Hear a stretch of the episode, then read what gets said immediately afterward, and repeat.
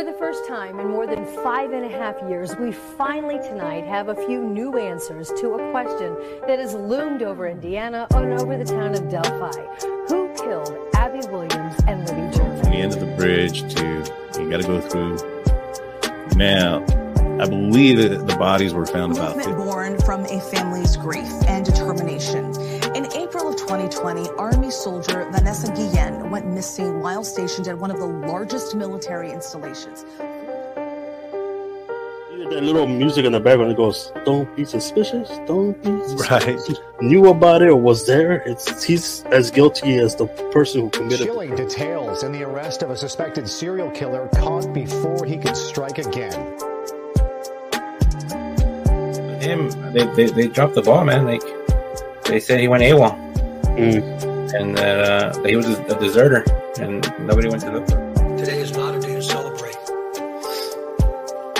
But the arrest of Richard M. Allen of Delphi on two counts of murder. Like I said, we're going back. We were asked last time to kind of talk about the food, uh, the grub truck video, and kind of give our perspective of it. The, the the press release from the police department it indicated that they're still trying to put pieces together from that night. It, does that does that worry you in any at any point uh, or at any bit that they're still trying to put those pieces together? It's been over five weeks since little Caylee Anthony vanished. Her mother, Casey, has been arrested for lying to police. She's being held without bail.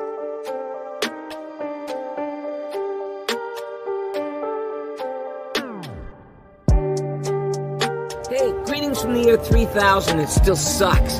This is Philip J. Fry, and you're listening to The Drunken Turkey Show, your one stop for this sort of thing. Hit that button, like and subscribe. You know what to do, just like every other podcast. What's up, everybody? Welcome back to the Drunk Turkey Show. I'm your host, Daniel J. Alongside with me, as always, Big Blue and Hyman. Uh, boys, how you guys? Well, first, before we start, I want to say thank you to all the new subscribers. Uh, tw- over 28,000 now. We were just at 26, 24 like three days ago. Yeah. Uh, moving in the right direction. It's all because of you guys. Thank you guys so much for the love and support. I know there's a little bit of uh, not so much love and support, but the love and the support trumps whatever hate we do get triple fold. So we want to say thank you to all you guys and all those that watch us. Boys, Yeah, Hyman, which how you doing tonight, man? I'm doing really good actually, man. I needed a couple of days off, get some st- stuff um, straightened out. You know what I mean? And now I'm back. I'm back, and I'm drinking myself uh, a Dr Pepper because it's the weekday. I'm I'm drinking some water. I, we can't have a repeat of Big Blue. Big Blue, we're glad to see that you're alive today.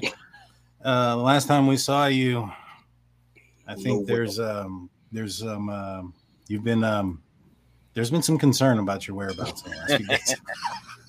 Yeah. Hey, What's man. I, I am alive. The next morning, I was up by seven in the morning. You know, it, it, it, it didn't phase me like like most people thought it probably did. But I'm Well. built different. Like I say every time, man, I am built different. Uh, my boy Blue, you're my boy. publicly buzzed in the house. We just did a show with them. Um, we were on their channel just just about an hour ago or so. uh, I wasn't there. talking. Well, well, Jaime, Jaime had some technical difficulties, but we're gonna have publicly buzzed on our show. We're probably aiming for maybe next Friday. We'll see.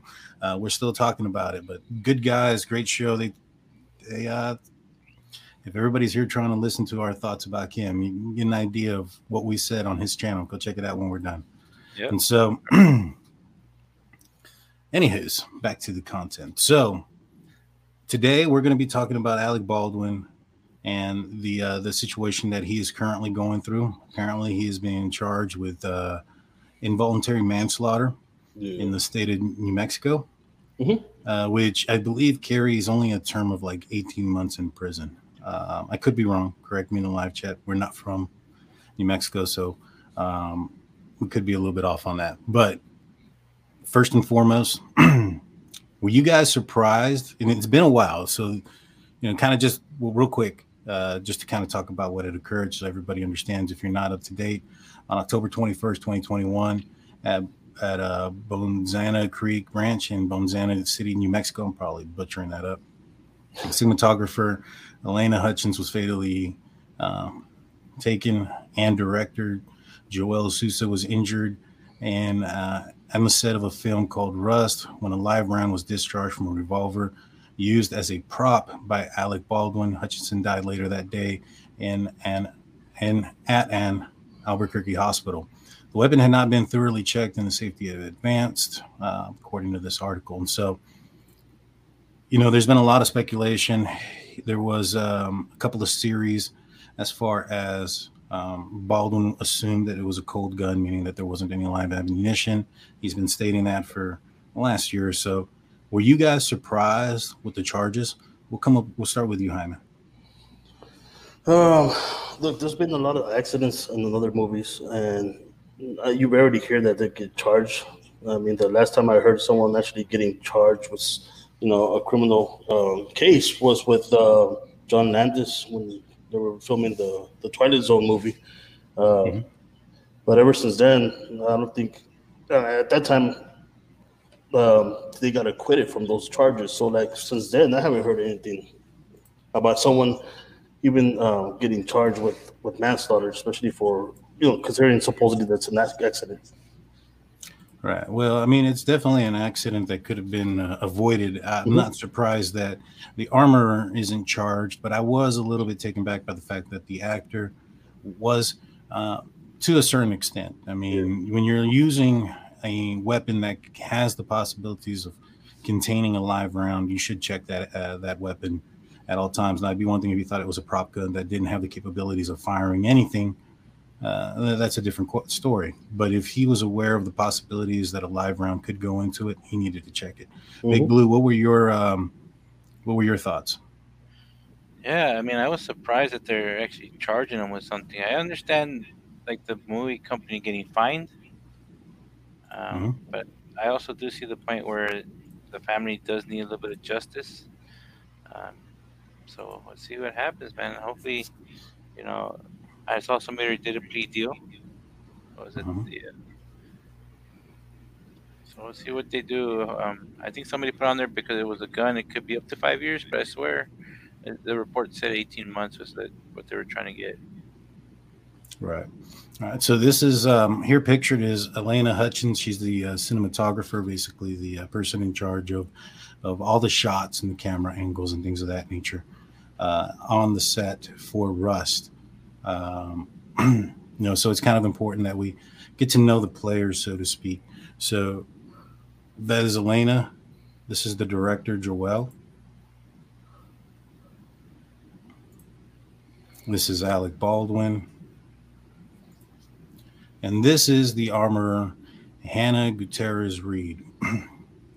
Hannah Gutierrez Reed is she's the uh, daughter of famous and well-known Hollywood armorer uh, Thel Reed. He's uh, credited with movies such as 1997's LA Confidential and 2006 Miami Vice. Um, you know, he's worked with a lot of people, including actors like Brad Pitt, Val Kilmer. Uh, he was on the, the Django Unchained, uh, things of that nature. So he's pretty famous. She is the daughter of that um, armor. Uh, from what I understand, this was only her second movie that she was lead armor on she didn't really have much experience. Um, she said that in a recent interview on the uh, Voices of the West podcast, um, Hannah stated that Rust was only the second time she had worked as lead armor on a film set. Um, her first experience was on the set of the film The Old Way, which stars Nicolas Cage and has recently wrapped up. Gutierrez Reed also told the podcast she almost didn't take the job because she hadn't been sure if she was ready for it. It was a really, uh, she, she stated it was really a badass way to start off a really long and cool career. It was also my first time being head armor as well. I almost didn't take the job because I wasn't sure if I was ready, but doing it like I went really smoothly, she stated on the podcast. Uh, Gutierrez later added that she had initially been fearful of loading blanks into guns on set. So, a lot of a lot of uh, newness. Uh, Alec Baldwin had stated um, in his um, it was in his interrogation. Jonathan Martinez, good friend of the show. Thank you for being here. We need to get you on the show, buddy.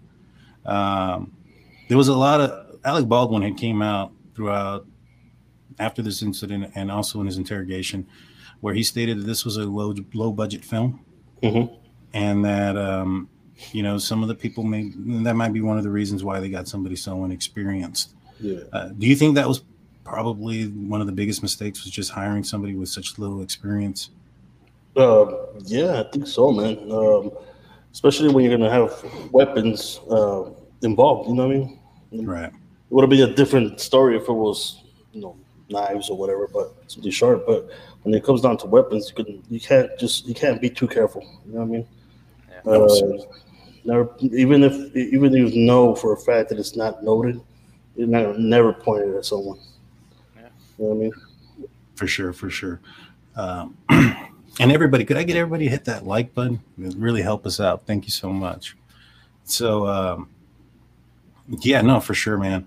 You, you, know, you would assume that these things would be taken care of, and apparently, um, by the uh, the affidavit that was brought up, uh, that there was a three person like uh, setup. It was the armor, and then there was another gentleman who took the, the gun mm-hmm. to Alec Baldwin. He informed them that the uh, the weapon was cold, and then it was his responsibility to check it, and he didn't. Uh, apparently, he claims that this portion of the um, the film and this is kind of where I get a little bit confused about because he says that it's a cold round, that um, there's just rehearsal, and that it's not to be filmed or it's not going into the film. It's just a rehearsal shot to see where they're at. But yet, when he's in his interrogation, he's asked um, where the armor was. And he said that she was outside of the church because she didn't. They didn't want her to be on film. Mm-hmm. If this was just a practice session, why would she be outside of the church? Yeah. Yeah, true. You get what I'm saying? Yeah. Now, there's there's been a lot of speculation behind this case as far as um, motives and things of that nature. And the only one that I could find that um, was kind of odd, that was somewhat realistic, was that there was a, a strike that was occurring during the time of this um, filming, and it was um, and and and Miss Hutchinson was a member of the um, the union that was going on strike. It was uh, mm-hmm. she was a member of the International uh, Cinematog- ah, man, I'm really stuttering with stuttering with that word. Cinematographers Guild and the International Alliance of Theatrical Stage Employees. It's a labor union that represents the entertainment industry's crew and technical workers in U.S. and Canada. And uh, they were going into strike over the working conditions just, you know, around the days of right before her, her passing. Mm-hmm. And Alec Baldwin was very much against that strike. And he was public about it. He had stated that they had signed a contract, they had agreed to these terms.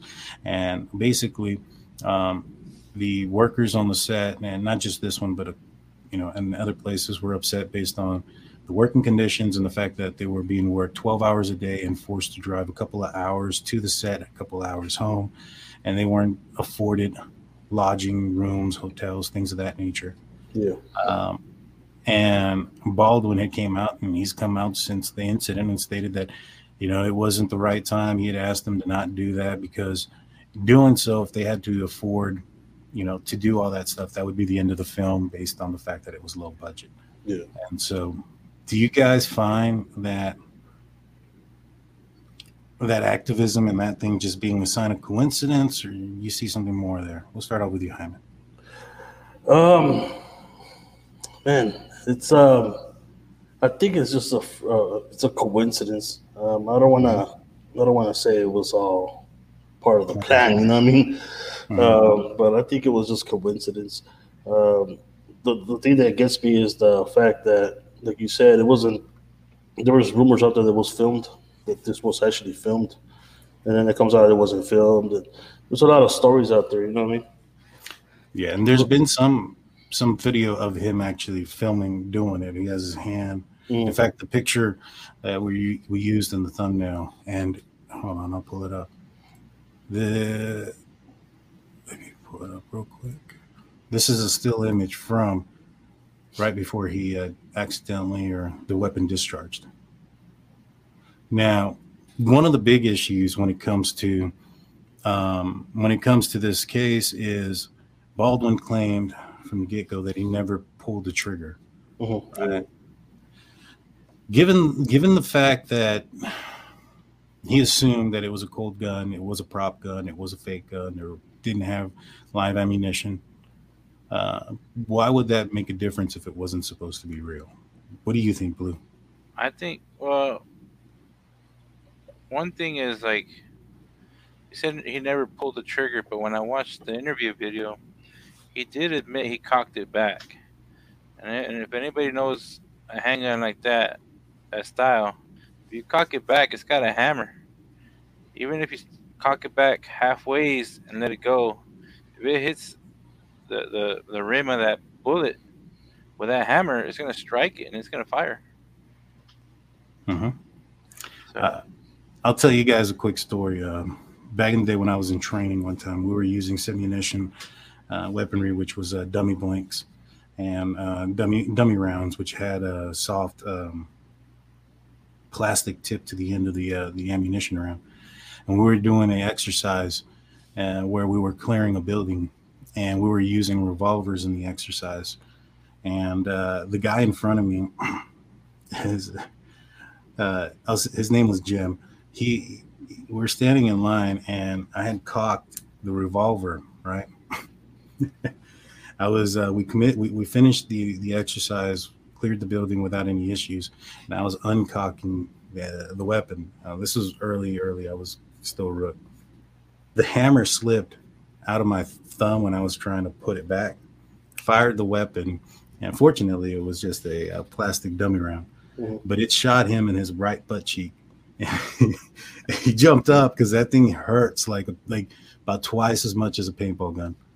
And and he jumps up and he was like, "What the f, f this that right?" And I'm like, "Dude, bye bad, bye bad." And um, I was like, "Man, at least it's here now when we're out in the field, you know." yeah. And so those things happen. I mean, especially if you're not trained in in weaponry of the gun coming off, which you know, in this situation here there should have never been a live round anywhere on this set. Right. And so mm-hmm. accidents happen, especially when you have somebody who's inexperienced in handling weapons and somebody who is not going through the right protocol of checking the weapon. You know, he stated in his his interrogation that he didn't check the weapon because he didn't want to um, offend the armor. Basically, like you know, I don't believe that you gave me a you know a non-live gun, but you know, the ammunition looks different when you're looking at a simunition round, a dummy round, when you're looking at a blank, uh, things of that nature, mm-hmm. a hollow point, a full, a full metal jacket. All those things look completely different. Um, he claims that he has had to have gun training because of other movies and he's, you know, worked with guns in the past. I just don't understand. I mean, maybe perhaps he got laxed on on what he was doing, but um, I just find it very difficult, and I, I can't understand why a live round would be on a set. Mm-hmm. I mean, I mean, just take just take uh, in consideration the how much how many movies he's done. You know how much practice and how many you know. I mean, how, how long has his career been, and how many movies he's done that's involved, uh, you know, a weapon. You know, yeah. at this point, you should he should know by now that you know, like even if it's blanks, you never you never shoot those even close to you know someone because it could you know hurt someone. You know. Oh, for sure, for sure. And like you're out here in the middle of nowhere, so this is where the uh, the set is. So you're you're way out here. If there's an accident that happens, you're miles away from the nearest hospital. They said that it was an Albuquerque hospital. Where in the world was Albuquerque compared to here?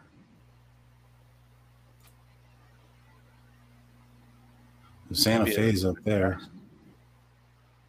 And so, yeah, they took took them a while. I probably should have po- posted where Albuquerque was, but um, you know, the nearest town was Santa Santa Fe, and that's not a big place. I've driven through there before, and so they needed uh, uh, some they needed they needed she was hit i believe in the shoulder and then the round went through her lung and then out her shoulder and so she needed to be uh, helped immediately Mhm. but this is where the set is let's get a, uh close look on it there's a pinpoint image here Yeah, I, I think the the budget, like you said earlier, did you know they they, they did some budgeting and they didn't have that chain of command, so to speak, where you have two or three people checking the gun before it's being used, uh, including also like stunts. You know how the stunts go, where they have to check harnesses and make sure everything's safe. Uh, They probably cut back on that too, just to save some money and use it somewhere else on the on the set. It could be it too. Yeah, yeah. And I mean, like, I just, it's an unfortunate accident. I mean, that's what it is. And somebody has to pay because they should have done their job. I would have leaned more towards the armor, but everybody that put their hands on that weapon uh, should have checked it. Mhm. You know, and that includes the, the second person. Um, do y'all know if that second person is getting charged? Let me let me look at this real quick because I, I read here that there was safety complaints Mm. um, and a walkout because of it. Mm. Uh, where was it? So, beginning of Rust production, amidst the potential strike, members of the International Alliance of, the- of Theatrical Stage Employees, um, there was a strike over working conditions and low pay. October 4th, it was announced that IATSE members voted 98.68% in favor of authorizing a strike. So, a strike was coming. With a voter turnout of 89.66% of eligible voters, voters, uh, Helena Hutchinson supported the IATSE. She wrote in an Instagram post, standing in a sol- uh, solidarity with our IATSE crew here in New Mexico on Rust. So she was very active about this uh, this strike and and about the uh, protocols that were happening. Now, according to this article that I'm reading right here, it says some crew members claim firearm safety protocols were not distributed with the call sheets and were not strictly followed on set. Uh, they claim uh, the medic was absent during the construction of the film set. Furthermore, crew members got upset with what they claimed was a lack of adequate hotel rooms. Crew, members alleged producers would only allow local New Mexico crew courtesy room rentals after working 13 hours on the clock. Some claim that they were only left with six hours to sleep after long drives home. However, a source close to the production said that the union contract indicated hotel would be provided if the travel distance was more than 60 miles and that the producers would provide a hotel crew after 13 and a half hours or more on set. The source also claimed that the hotels were provided to the crews on days they worked 10 to 12 hours if call times was before 6 a.m. and production wrapped after 7 p.m. So it did seem like they were trying to help out as much as they possibly could as far as um, hotels and rooms and board. Could they have done a little bit more? Probably so. Could they have worked them a little bit less? Probably so. But when you're looking at a low budget film, you're asking a lot of people to do a lot of different things. Yeah. Their, their goal is to make it as quickly as possible to spend the least money. Yeah, yeah, exactly. And so it's the other thing is that I don't know if you guys found it odd. Uh, during the body cam footage, he continually asks the police officer if he can go take his, you know, wardrobe off and go back and meet them at the police station. Yeah. Um, yeah, you know, in, in street clothes, so to speak. And the guy's like, no, no, no. And the reason why is he maybe potentially have some type of evidence on him, things of that nature. They're, they're going to want to take his clothes from him. Um, he probably wasn't aware of that. I don't think Alec Baldwin has been um, a person of interest in a crime of this type of situation before to know. Has he? Kinda? Um, I don't know, man. I was just thinking about this. Uh, you mentioned that that that uh, interrogation. I remember, I remember seeing the comments on that. Man, there was this comment that that made me laugh out loud, and there was a comment that said, "I don't know if I should say here, but eh, whatever." Once it goes, said um, that this, I was like, "I stand 100 percent behind Alec Baldwin because standing in front of him is too dangerous." And that was horrible, man. That was Like, horrible. That was horrible. When it was like the highlighted comment, right? Yeah. So like, but um, I, I think I don't think he I don't think he, he knew that like the the procedure when it comes down to like you know the, the, the police actually checking for evidence or whatever. I think it was just like random, like he wanted just just feel comfortable, I guess, in his own clothes. I don't Right. think that was a I don't think that was nefarious or anything like that. So let's try to put our heads together on this. Why do you think, or is there logical reasoning behind the possibility of a, uh live round getting into uh, this this live this set? Uh, the one that pops out to me firsthand is that they went and bought a gun cheap somewhere, and it was already in the gun, and they never took it out. Um, how far along was the, the, the filming before this happened? Do you know? Let's see. I'll look it up real quick. Because if that's the case, and that that, that that weapon itself has been used in other scenes, then it should have not been. That should have been not, not been the case, you know. And first of all, there shouldn't be any live rounds anywhere near a movie set. Uh, No, I agree. Well, I, I do think that in some movies they do still use the live rounds for certain scenes. You know what I mean? Um, if it's a low budget movie, you're not gonna have the CGI guys there to be able to, you know, if they're pointing at something and shoot it when they're practicing to blow the bottle up. It costs money, so they use a real gun, real bullet. I think that that's one reason why they could be on the set. Yeah, I- I see the. I was watching this movie a while back, and the I guess they uh, they kind of put like CGI for the muzzle flash on one of the uh, or, uh, one of the weapons they were using in the movie, and it was funny because there was like no no uh, recoil. It was just like it was just just a flash. Right. That was like pretty crappy acting. It's like at least move or something. Yeah. The the thing this says is that this was a 21 day shoot, so they were only going to shoot this entire movie in 21 days. Oh, So-. Yeah, that's that sounds pretty fast. Yeah, I think that's what it is. I think that just, I mean, no live round should have been in the set, but maybe that is true. Maybe it could happen that you know they did get a, a weapon that already had a, a round in it. They didn't check it because of the budget. Um, they didn't go through the, the you know those safety um, tiers, and and it happened. But like, it, it just it's it's weird that it happened to the person that was you know really adamant about the strike, right? Yeah, the union leader, the person who was saying that employees weren't getting, um, you know, low. There was horrible work conditions going on.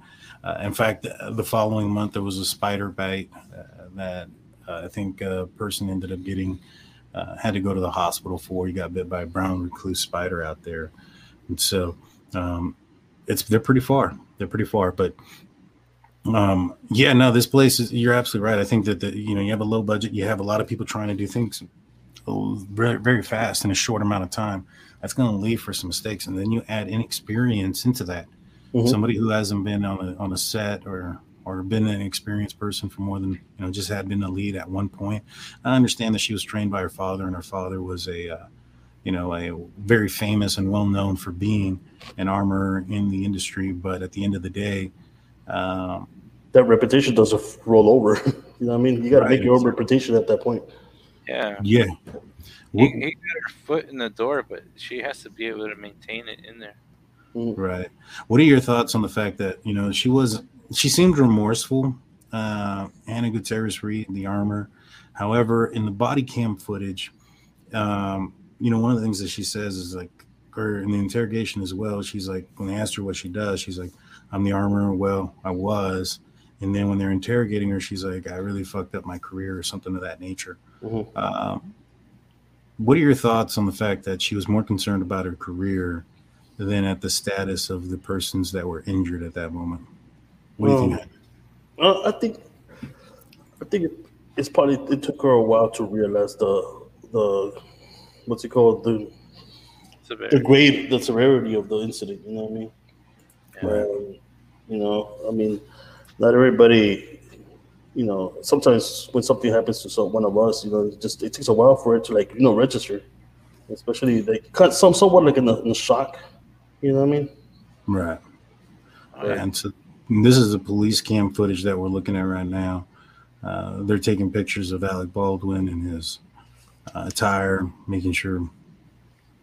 I mean, I'm pretty positive they would have done a gun gunshot residue Mhm. um, test on his hands, on his person. Uh, I would have also have checked the armor. Well, I mean, they're they're they're handling these things, so it's there is that possibility. Yeah. Let me see if I can put some sound to this real quick. I'm pretty sure the, the blanks are also going to have a little bit of gunpowder just to make the pop noise. Yeah, I mean, look what happened with Brandon Lee, right? And it was in '93. Um, one of the one of the dummy rounds got stuck or something like that in the in the barrel, and whenever they put another uh, uh, blank, it actually had enough force for it to shoot out through the barrel and and hit Brandon Lee in the in the abdomen. You know, Right. and it, it, it killed him. You know what I mean? Yeah, yeah, no, for sure. And you know, he Alec Baldwin brought that up. He brought up Brandon Lee in his interrogation. He brought up another person that was also, uh, you know, taken uh, on set from a uh, weapon that that uh, drilled something or, or something came out of it. Mhm. Uh, so he brought up those situations, um, and he talked about, you know, he felt the, or their question was, was there a live round in in, in, in the weapon, and you know that was what his main, not main concern was, but that was one of the biggest concerns that he had, and he's he alluded to that if there was a live round in there, that somebody must have put it in there for nefarious reasons, so to speak. Mhm. Um, Yeah, and it's just like anything, man. Like just even like if any, any of y'all out there ever gone to a let's say a shooting range, right? I've I've been to shooting range a few times, and you, accidents happen. Like people have accidents.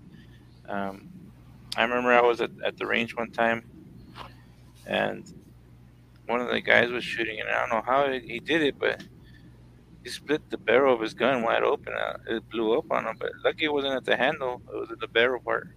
Mhm. So that stuff happens, man. Sometimes the the bullet, something's wrong with the bullet. Projectile goes wrong. And I thought one time I something happened to me one time when I went with my brother. That we were shooting his Tauruses, and one of the hot shells ejected from the gun and landed in my in my shoulder, landed inside my shirt. I, I felt the hot pain in my shoulder right away. I was like, "What the heck happened? Did I get shot?" That didn't happen, man. I had to shake my shirt out, and then one of the shells fell out. The Borg says, Did they find live rounds in Alec's pockets? You know, I heard that rumor. I couldn't find anything that said that. You know, I uh, I found it odd that he was trying to get out of his wardrobe um, while he was talking to the officers. I mean, I didn't. He he doesn't know the circumstances or the procedures probably from police work, but um, he was very adamant to get out of that clothing, go to his trailer. You know, is it possible? I don't know. I, I haven't seen anything on it. I'm gonna play this so if you guys mute yourselves for a second. Yeah.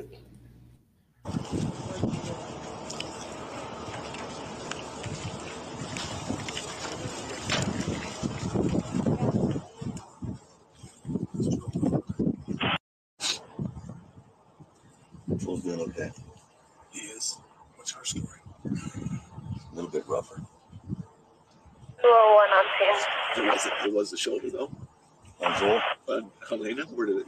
So her hers appeared to look it went through her uh, her right uh, underarm, Yeah. and it the exit point was on her back uh, left shoulder blade. So So it across her.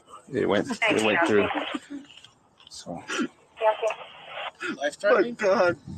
yeah, um, the, enough to get get air flight. So, but She was shocked, but she was conscious and responsive. Because you have to stabilize and uh, uh, for every narcotic and anything they administer, they have to wait a certain period.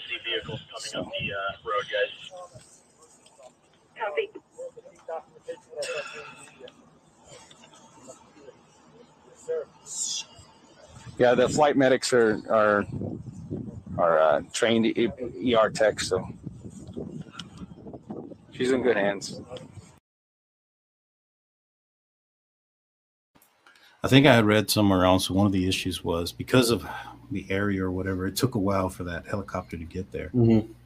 And that was one of the issues that um, also came down with this. And so Yeah, you but he asked. Go ahead. You said you, they didn't have a medic on, on site, right? Um, usually they didn't have a medic on site. Yeah, that's what I had read on this here. Um, yeah, yeah, yeah. they claim a medic was absent during the construction of the film set. Um, well, that was during the construction. I'm not entirely sure if it was, yeah, during this day, but um, he asks, you know, about Joel 1st Mhm. and he's like, "Is Joel okay?" And he's like, "Yeah, he's fine." They go, "What about uh, Elena?" And he's like, "Yeah, "It's a little bit more rougher." And he describes a situation that it went in through the armpit and out the other shoulder, and so through a lot of important things, y'all, a lot of important things. Mhm. So uh, I'm gonna meet us back, and we'll continue. Go ahead. Because next is the uh, is the armor and the uh, patrol. So, let's start with the Why don't you stay out?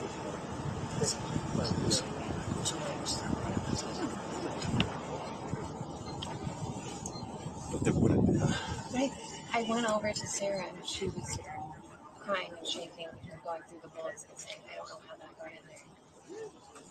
So I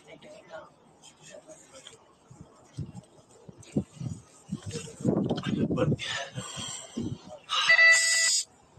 I don't know anything about it. Actually, the ones that are the real bolt. Okay, what is your full name? Hannah. H Hannah and H. Others. How do you spell your last name? G U T I E R R E Z. What was that again? G U T T I E R R E Z. Your date of birth?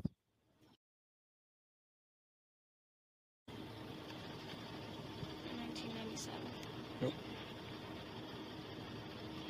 And your address? Address is twenty sixty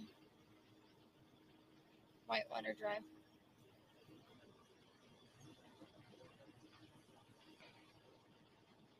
Bullhead City, Arizona. Sorry, That's okay. forgot where we were. What's the zip code? Eight six four four two. Okay, and what is a good telephone number for you? The telephone number is nine two eight four four four three five five five. And your social security number? Oh four seven. I think that's it. Okay. Maybe it. Oh, what the f- Why is he pointing at me like that? No, he's just he's just uh Sorry.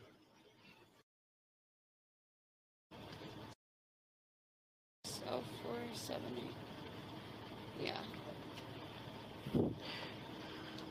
okay.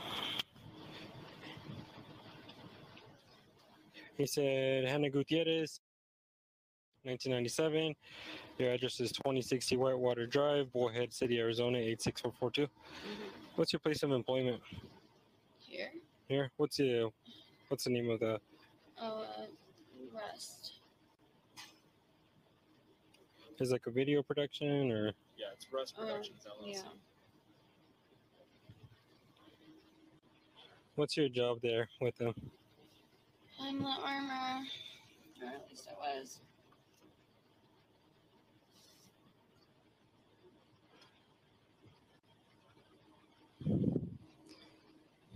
Okay.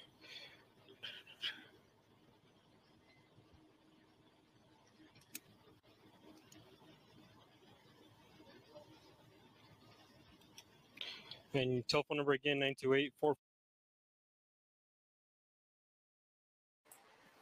So this is her, um,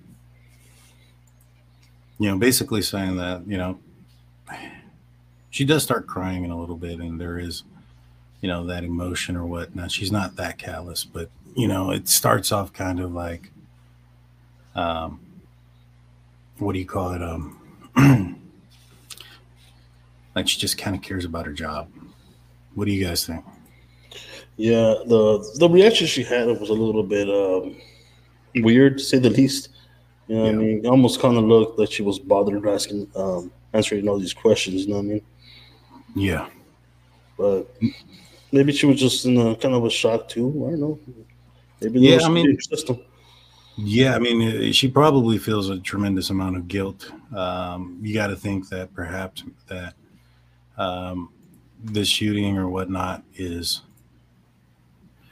I mean, she probably feels responsible. I mean, she's the armor. This is what her job was to ensure the safety of the uh, the set and the crew from the weapons that she was supposed to secure and and and maintain. Mm-hmm. You know. So this is the part where Baldwin talks about removing his clothes, and wanting to go change so much. Detective Roy Arn. Nice to meet you, sir. Yeah, if we could have a chat over here.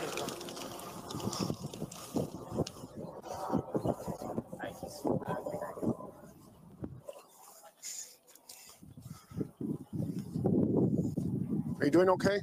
No, I'm not actually. Okay. Yeah. Um, crazy series of events. So, um, we're requesting that you and Ms. Gutierrez uh, conduct interviews back at the Santa Fe County Sheriff's Office. Um, yeah, if uh, and if an associate or what to do. You okay, tell me what to do. um, we would appreciate that, and then we'll. When do you want me to do that? Uh, we're gonna probably go right now. So can I take my car? That's my car. Go back to the base camp, get rid of the wardrobe, get my clothes and stuff, and then I'll follow you. Yes. You Um, I think, no, that's okay. Um, I think we might, I, I don't know if this is suspected blood or real blood. Oh, this is fake. Fake, okay. Is Um. I'm gonna talk, across from me. okay. I'm gonna talk to our crime scene technician and, and see what she'd, uh, suggest or would like. Um, back to the base camp, give them everything. Put my street clothes on together, my stuff, and I'll be down at the base camp waiting for you. okay. They know where my trailer is, and I'll just wait for you. I mean, do whatever you tell me. to Right, okay. So, Um, uh, uh, yeah. You know, I'll be down at the base camp. I have a trailer there. Okay. Let me give them the wardrobe back, put my street clothes on, gather my personal items, and I'll be down. To follow you. Okay.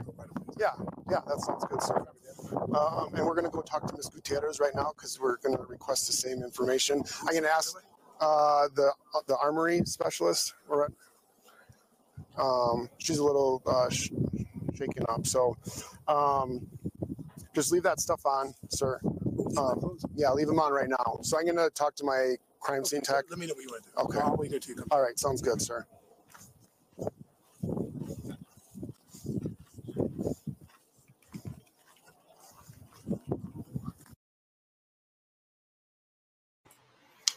So one thing I don't understand is why there isn't an officer accompanying him throughout the entire time. It, it- you know, there was rumors and stuff that he had ammunition in his pockets or whatever. Mm-hmm. If that were to be the case, them not keeping an eye on him, he could discard some evidence. Yeah, definitely. But um, oh man, I was gonna say something. Oh man, I forgot. Damn it. So, do you think that he seems sincere, or what's up, Blue? At this moment, uh, to everybody, it's an accident. It's a horrible accident. So there, there was no suspicion at this moment. Mm-hmm. We didn't hear about the strike and all that stuff until later. Yeah. That's true. That's true. There are there just to get the scene, but there should be a little bit more pre, pre, pre, uh, preserve it, preserving of the evidence. Go ahead, Jaime. Oh, I froze there for a little bit. No, what's it called? Um, there was a lot of neglect on the on the the, filming. You can tell right away. Uh, from cutting down jobs and you know trying to stay on budget, I think that neglect just was asking you know for something bad to happen. Right. And, and not just in this set, but you know on other sets too, where, where the budget's not so high, they try to make everything as believable as they can. It's right. It's, it's accidents do happen, but um, in this case, like the fact that they're actually charging actually two people at, at this at one point, right? Uh, I think one of them took a plea deal, right? The third one, yeah. Right. The middle one. And um, and they're charging him with manslaughter, involuntary manslaughter. Right, right. So I don't But- know if they, they have more of evidence that he did actually do this on purpose, or because I remember he said that he did it. He was claiming that he did not pull the trigger, right? That it went Right. off itself.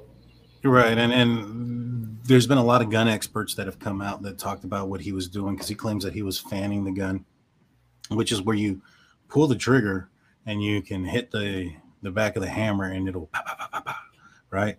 Uh, but in order for that to happen, you have to have the trigger pulled.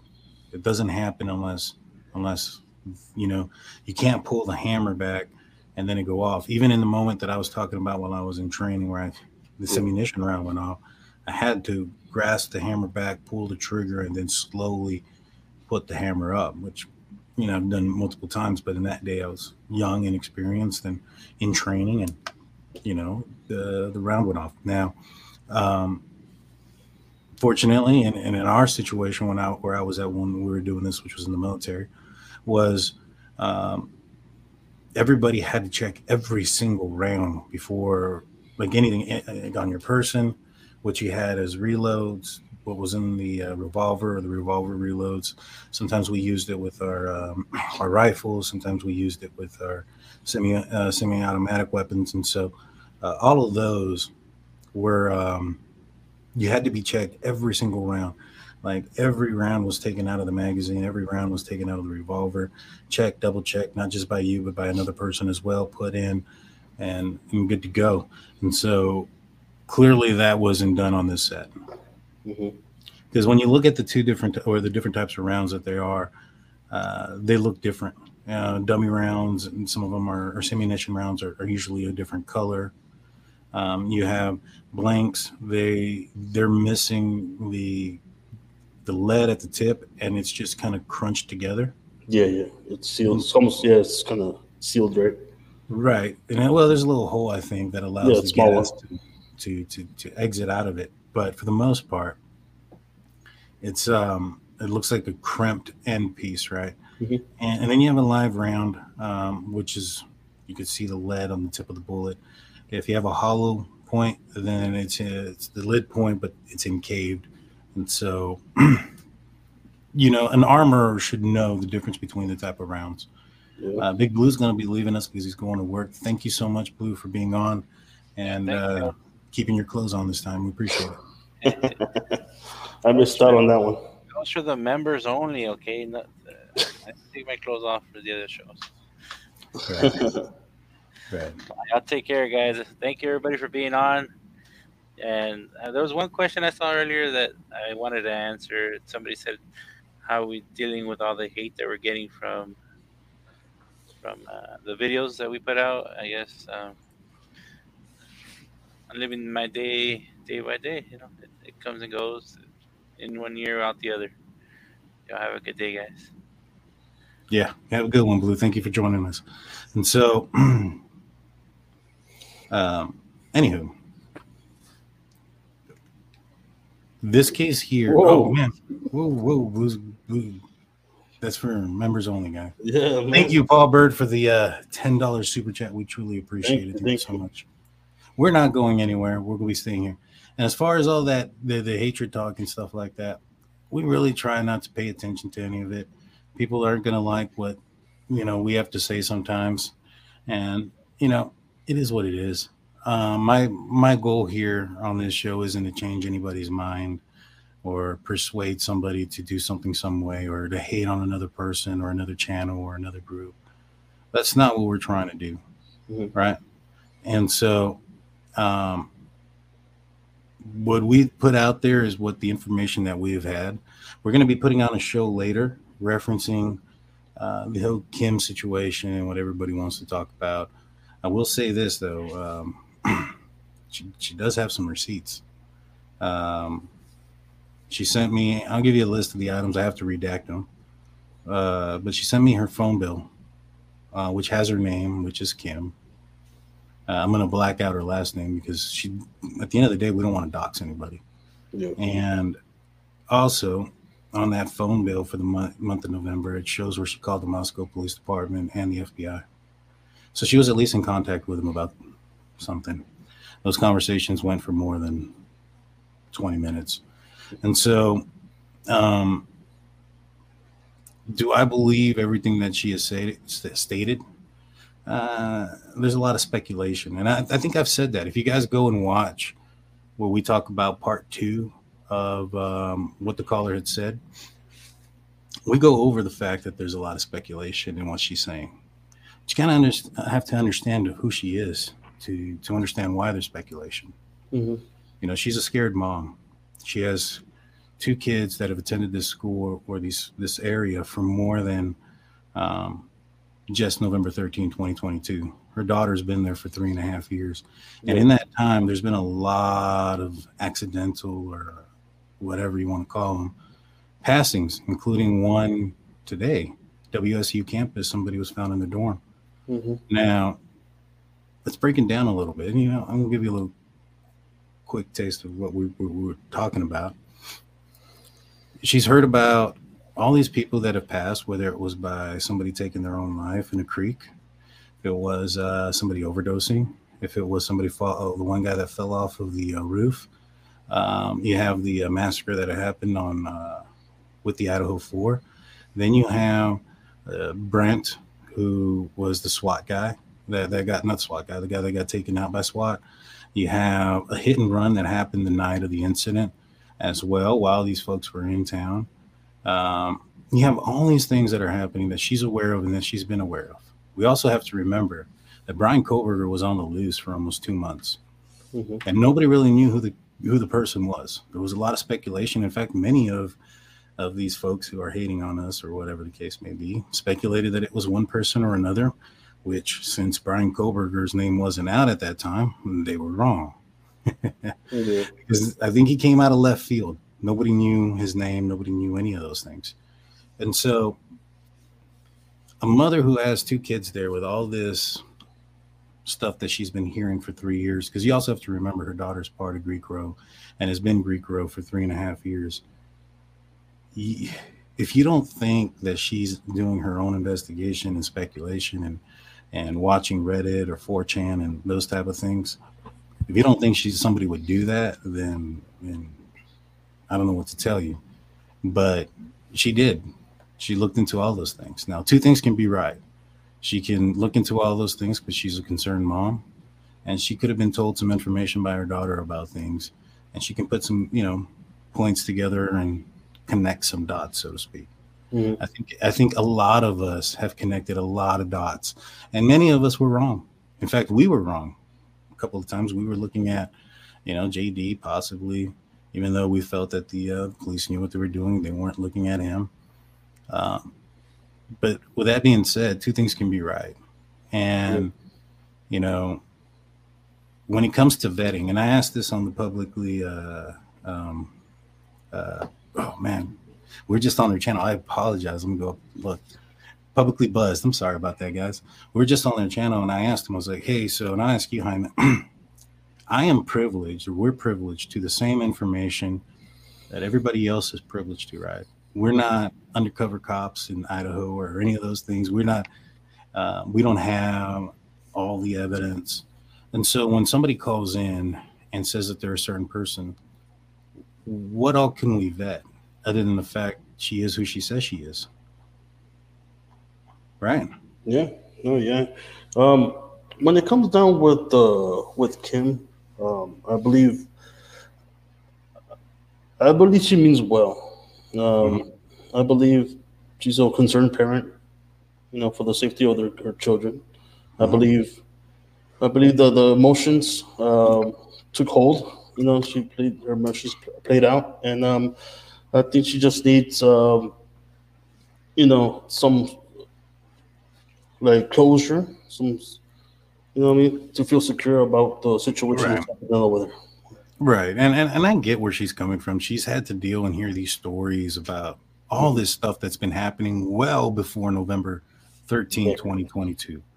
We have to remember how long her, her her child has been a student up there. And so, like I said, two things can be right. She can get some information and she can do her own investigation and, and fall down some rabbit holes. If you know how many people sent us Papa Rogers stuff mm-hmm. and all this other stuff that because one guy got one thing right in his entire, you know, statements where he got a lot of stuff wrong. And then he even posted after Bryan was arrested, and we showed that post. He was supposedly fishing and caught trout or something like that. And then his account, he deleted his account.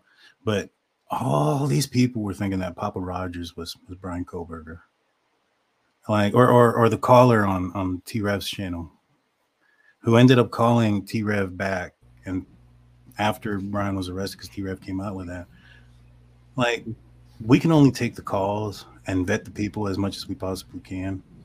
Now, yeah. she is who she says she is. She is a mom that lives in Washington State who has two kids that attend Washington State University.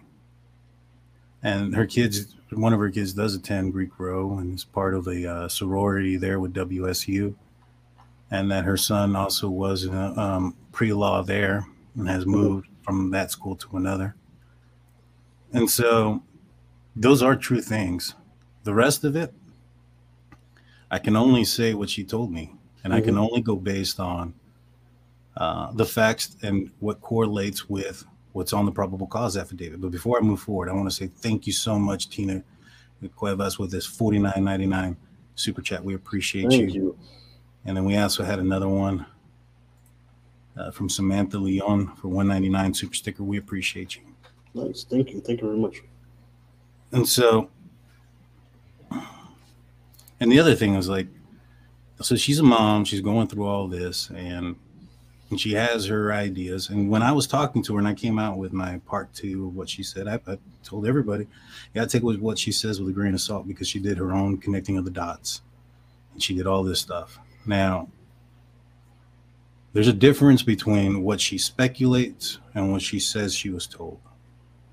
Now, what she speculates is a whole bunch of different things that I, I I haven't given much time and thought into it because that's not what I'm here for is speculation. What she was told hasn't changed. And the things that she was told was that sorority kids were called before the police were. Probable cause affidavit says that the victims called the summoned friends, right? Mm-hmm. She said that somebody that they'd seen somebody inside the house, at least one person, possibly multiple people outside. Probable cause affidavit says that the victim saw at least one person in the house. Doesn't mention anything about multiple people. But when you look at the uh, you look at the map, Bryan Kohberger was coming from west side of town towards the east, based on where he got located at on the 700 block of Indian Hills when he was he was coming from Pullman, Washington, he would have been coming from the east heading west. So the direction of travel doesn't make sense. Last time he spotted in Pullman was at 247, and then he spotted at 326 on the 700 block of Indian Hills. That's about a 15 minute drive, and yet it's well over what 30 minutes. So where's the other 15 minutes coming from? And then when he leaves at a higher end of speed on southbound at, at 420 on Walenta Drive, um, his phone turns on and pings him 10 miles south at 248. I mean, at 448. Well, he's only 10 miles south. Why did it take him 28 minutes to get there? Now, could he have been dropping evidence off somewhere? Of course. But he's also not seen on that last camera heading out on 95 out of town in the direction of where his ping set up. So maybe he went a different direction to get out of town. And if he did, maybe because he was dropping somebody off. I don't know. Then you look at the words that they used in the um, probable cause. I mean, in the sealant of the warrant, they said that they uh, could endanger law enforcement. Kim had told us that this man was a, uh, a possible intern, Bryan, that is, with WSU Police Department based on the uh, course study that he was taking. That was a prerequisite. It was understood that um, he had to have applied in the spring to start in the fall well, there's been some emails that came out with him corresponding with the chief of police at the Pullman Police Department in the spring about his internship. So those things line up. You know, I mean, the trap house thing that she mentioned. So Kim paid for tuition for these two children in advance. Um, put one of them on sorority and Greek Row, which has its own tuition every year or semester. This isn't somebody who, in my opinion, is coming from a hood where you would expect a uh, normal trap house to be at. So, her definition or term of a trap house, or her children's term of a trap house, may not be um, what you think of a trap house is. It could be only a place they can consider a trap house, a place where people have been known to score some drugs and you know party a party house, which was known to be a party house with a bunch of alcohol.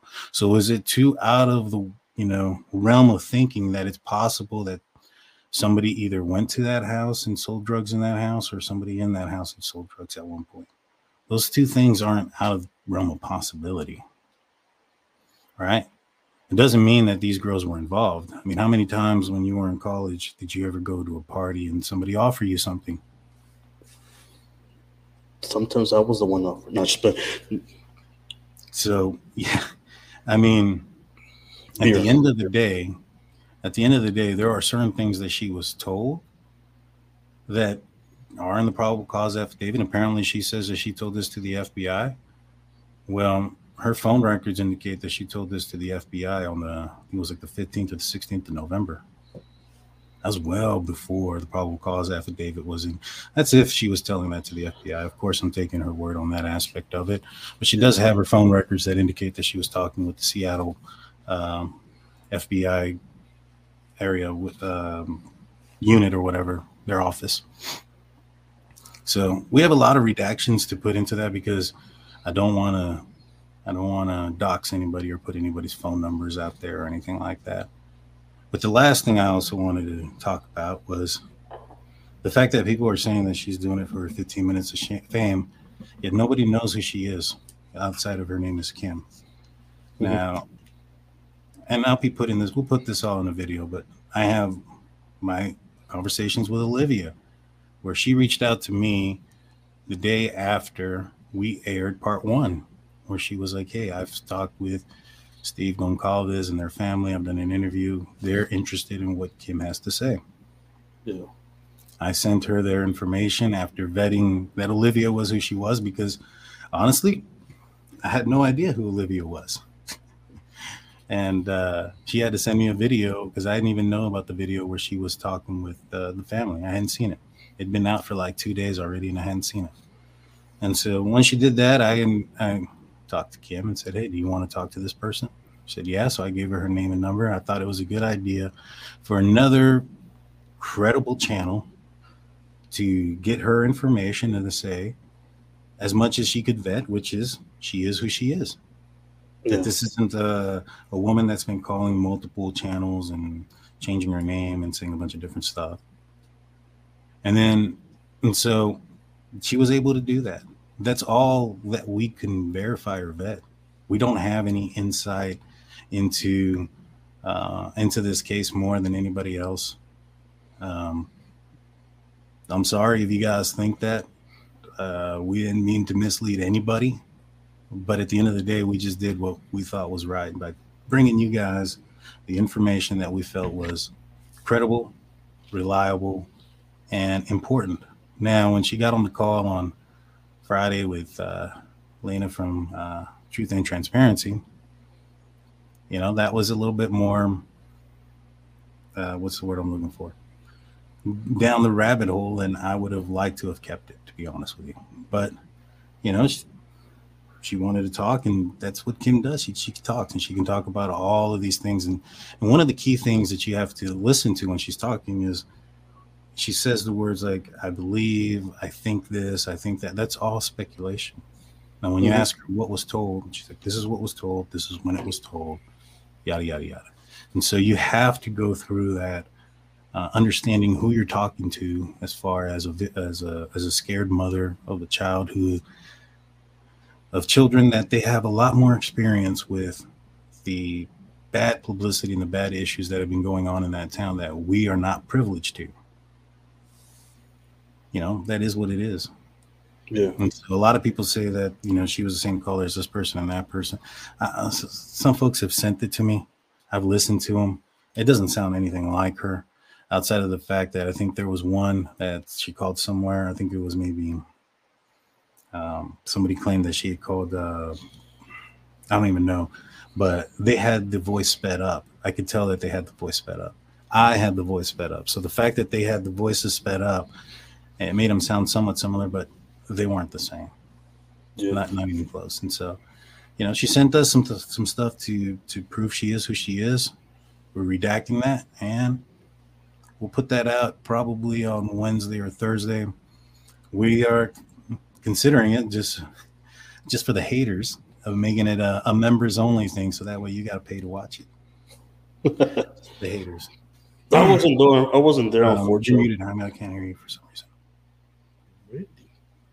You know what? It might be me, guys. Can you let me in the live chat know if you Can can, hear? hear- Oh can no, you- it's me. It's you? me. Okay. Did it again. Oh, no. Well, guys, unfortunately, my computer messed up. I think that's going to be the end of this show. We covered everything we wanted to cover on Alec Baldwin. Um, not if you can hear me, Jaime. I can hear you. You can't hear me though. Your lips. You said you can hear me. Um, let me know. Um, oh well. See you later, HH4. Don't let the doors hit you where the good Lord split you. On. Bye. And so, with that being said, y'all, we're the Drunk Turkey Show. Um, we'll see you guys next time. Take care, man.